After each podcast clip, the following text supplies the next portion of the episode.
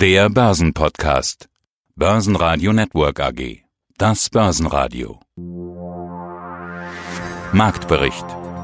Studio Sebastian Leben und Peter Heinrich, von der Börse Stuttgart Andreas Groß. Außerdem hören Sie diesmal Jochen Stanzel, Chefmarktanalyst von CMC Markets und jede Menge Quartalszahlen-Interviews.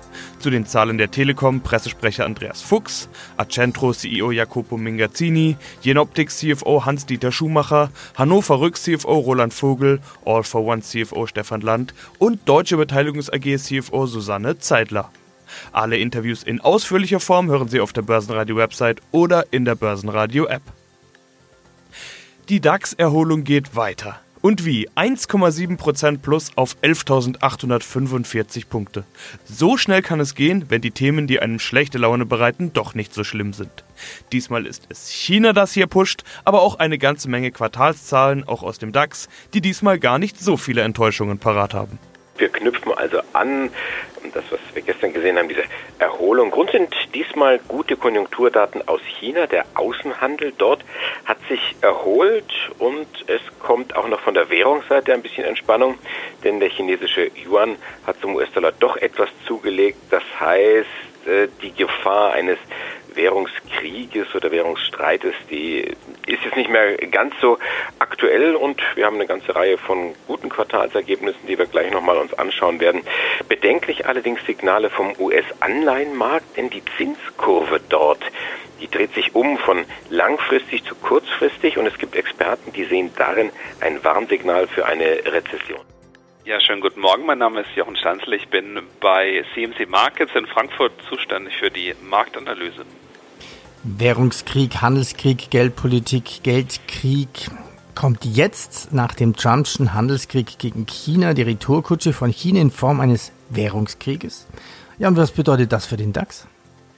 Wir haben jetzt recht gute Daten bekommen. Der Export ist gewachsen, der Konsum ist weniger stark, also die Importe Chinas weniger stark zurückgegangen, als es befürchtet war. Also wir sehen, der chinesischen Wirtschaft geht es eigentlich recht gut und kann auch mehr exportieren. Und das liegt auch daran, dass eben China reagiert darauf auf neue Strafzölle mit der Abwertung der eigenen Währung und spielt damit den USA einen Streich. Wie Trump darauf reagieren wird, weiß ich noch nicht, aber Chinas Wirtschaft steht recht gut da. Die arbeiten offenbar in Peking auch mit Hochdruck an einem neuen Konjunkturprogramm. Und die haben ja den großen Vorteil gegenüber dem Westen, dass sie Fiskalpolitik und Geldpolitik äh, in einem durchwinken können, was bei uns vielleicht manchmal auch ein bisschen länger dauert. Also die stehen recht gut da und es stabilisiert die Märkte heute Morgen. Kann Trump vielleicht sogar Glück haben, dass China die Währung festlegt und nicht frei der Markt entscheidet, was ein Yuan wert ist? Er hat ja jetzt vor dem Internationalen Währungsfonds China angezeigt als Währungsmanipulateur. Da kann ja auch eine große Schlappe draus werden, wenn der IWF befindet, dass dem nicht so ist. China hat ja Schritt für Schritt den Handel mit dem Yuan geöffnet, aber die haben immer noch eine, ein sogenanntes Fixing, was jeden Morgen um 3 Uhr stattfindet. Da setzt die chinesische Notenbank den Referenzkurs vom Dollar zur eigenen Währung fest. Und da waren sie heute Morgen das erste Mal über dieser magischen Siebener Grenze. 7,005 war der Referenzkurs. Also sie gehen über diese Marke drüber, werten damit schon Schritt für Schritt die eigene Währung auch ab. Und äh, die große Frage ist, ob der diese Anzeige von dem IWF durchgeht oder nicht. Wenn nicht, wäre das eine große Schlappe für die USA in diesem Handelskonflikt. Was erwarten Sie für die weitere Entwicklung im DAX? Der hat jetzt ein Top ausgebildet über die Sommerwochen hinweg.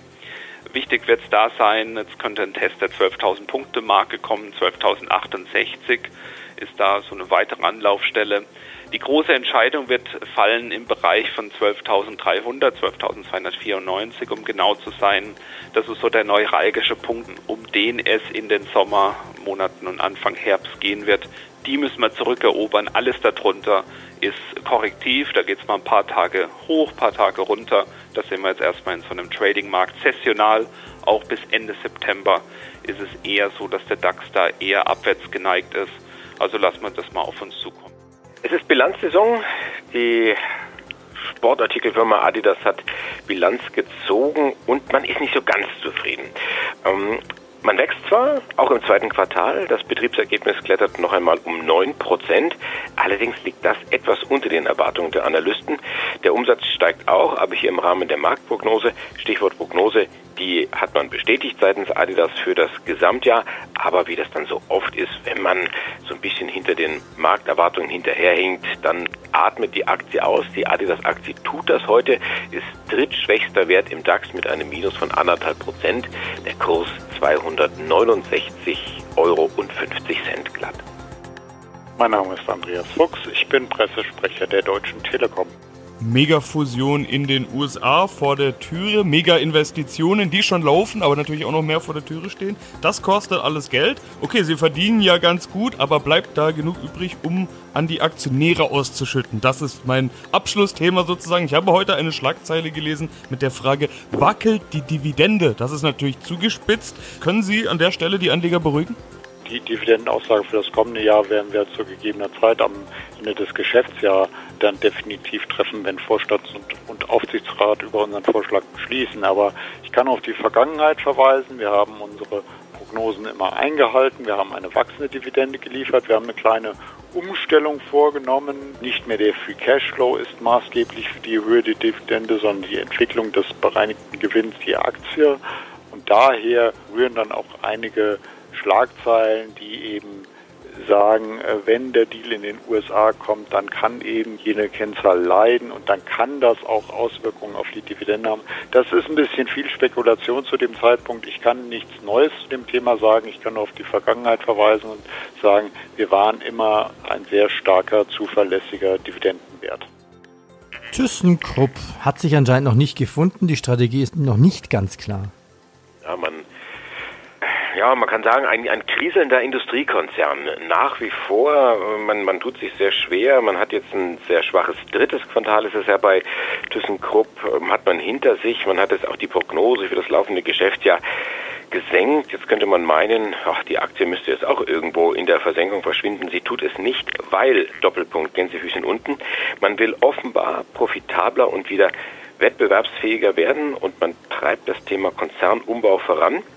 Und das heißt, man stellt jetzt alles irgendwo auf den Prüfstand, was nicht nied- und nagelfest ist, vor allen Dingen, was äh, zum Verlust irgendwo beiträgt. Man hat ja hier schon das Thema Aufzugsparte definiert als etwas, was man verkaufen will.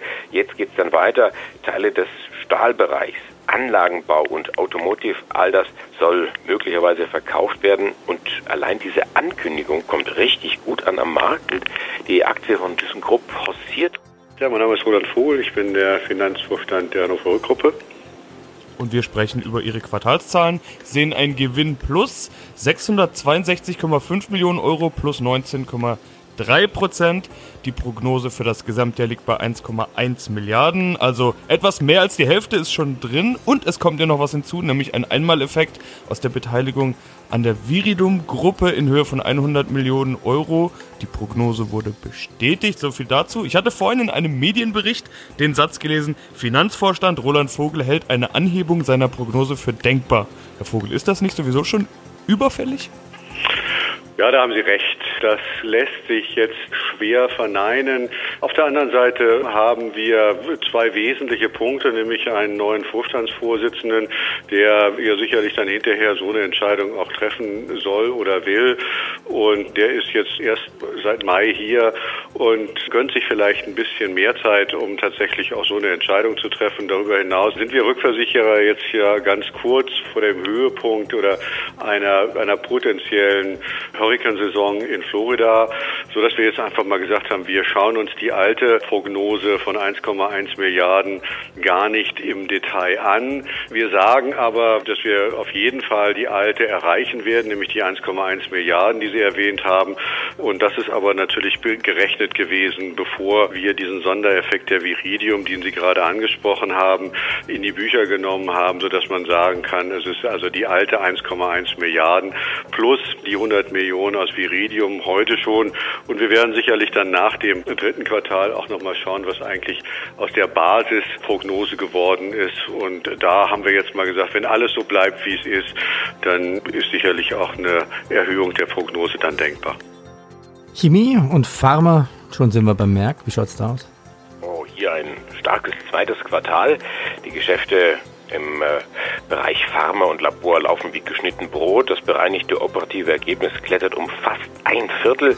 Die Umsätze zogen an um sieben Prozent. Die Analysten hatten hier mit etwas weniger gerechnet. Den Ausblick hat man bestätigt und äh, das, wie gesagt, kommt insgesamt gut an. Wir sprechen über den Platz drei momentan in der DAX-Reihenfolge. Die Merck KGAA kostet 94,46 Euro und das ist ein Aufschlag von über zwei Prozent. Mein Name ist Hans-Dieter Schumacher, ich bin der Finanzvorstand der Jen Optik AG. Der Grund des Anrufs sind ja auch die Halbjahreszahlen. Der Umsatz im ersten Halbjahr 2019 ist fast auf Vorjahresniveau. Das Ergebnis nach Steuern liegt bei 24 nach 33 Millionen vor einem Jahr. Sie haben gut laufende Geschäfte mit der Halbleiterindustrie und auch die jüngsten Zukäufe sind gut für die Bilanz. Aber so ein Konzernergebnis zu erklären, ist ja gar nicht so leicht. Weltweite Einflüsse, Übernahmen, Investitionen, verschiedenste Divisionen. Fangen wir mit der Autoindustrie an. Hier gibt es ja rückläufige Autoabsatzzahlen. Große Autozulieferer wie Continental haben sich den Gewinnwarnungen von Daimler angeschlossen. Was macht die in Optik für die Autoindustrie und wie ist hier die Entwicklung? Ja, das ist ein guter Punkt und auch deswegen haben wir unseren Ausblick für das Jahr auch ein bisschen modifiziert, überarbeitet. Wir spüren nämlich bei unseren Partnern, unseren Kunden dort eine gewisse Investitionszurückhaltung. Aber zunächst äh, konkret auf die Frage, wir bieten unseren Partnern und Kunden Automationslösungen an, Laseranlagen, Messsysteme für effiziente Fertigungsprozesse in der Automobilindustrie, zum Beispiel bei der Zylinderherstellung, dass man äh, exakt nachmessen kann. Durch das Thema Downsizing und CO2-Optimierung, Verbrauchsoptimierung werden die Motoren ja immer kleiner. Stichwort Vierzylinder statt Sechszylinder, Turbo aufgeladen, denn der Turbo verbraucht mehr als der, äh, weniger als der Sauger. Da braucht es effiziente Fertigungsprozesse, da helfen wir unseren Kunden, Zulieferindustrie oder auch den äh, OEMs selber. Insofern sind wir sehr stark von deren Investitionen getrieben nicht so sehr von der verkauften Anzahl, Stückzahl der Autos.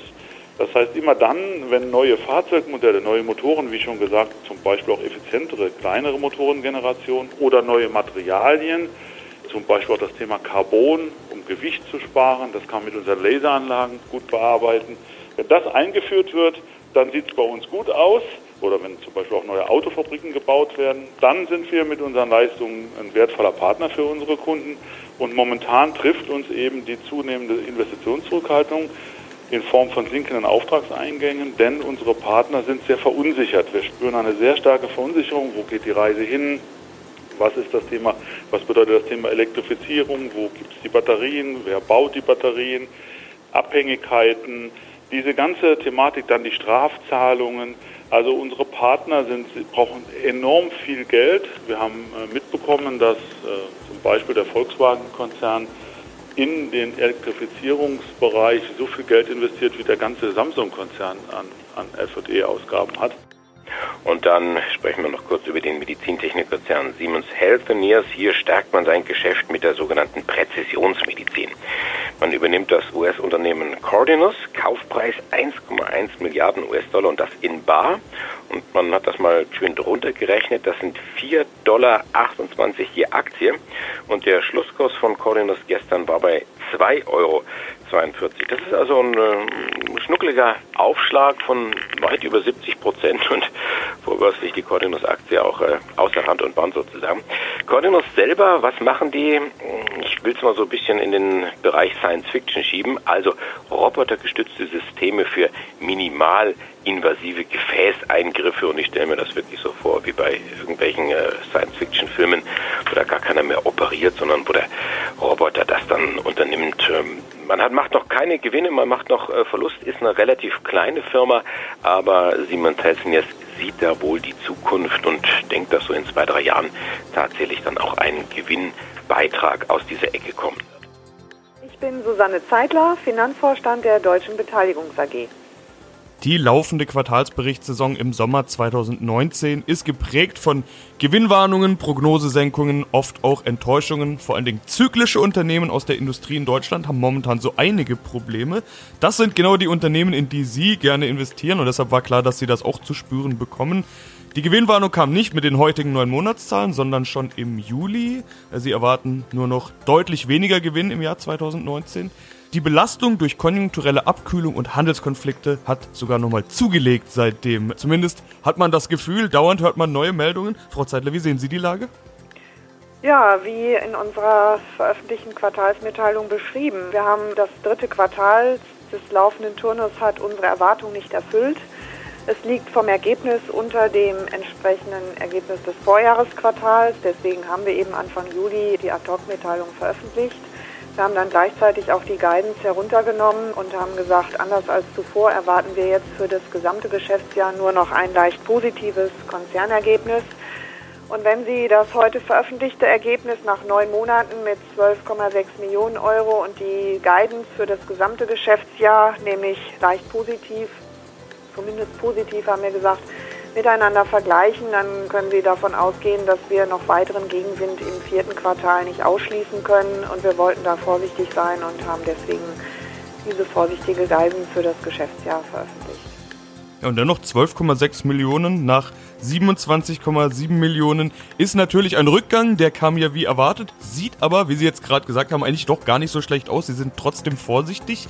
Wie ist das alles einzuschätzen? Wie gut sehen Sie sich auf Plan?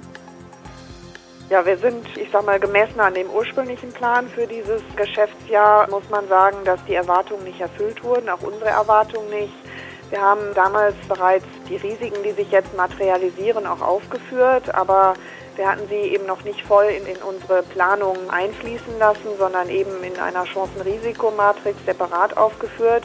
Jetzt materialisieren sie sich mit der Folge, dass wir eben die Guidance für das laufende Geschäftsjahr runternehmen mussten. Zufrieden ist man dann nicht. Wir hoffen, dass jetzt nicht noch das, was wir fürs vierte Quartal erwarten, nicht noch untertroffen wird, sondern dass wir so rauskommen, wie wir es dann jetzt auch Anfang Juli kommuniziert haben. Guten Tag, mein Name ist Stefan Land. Ich bin der CFO der All for One Group AG. Wir vom Börsenradio sind ja die Börsenbetrachter.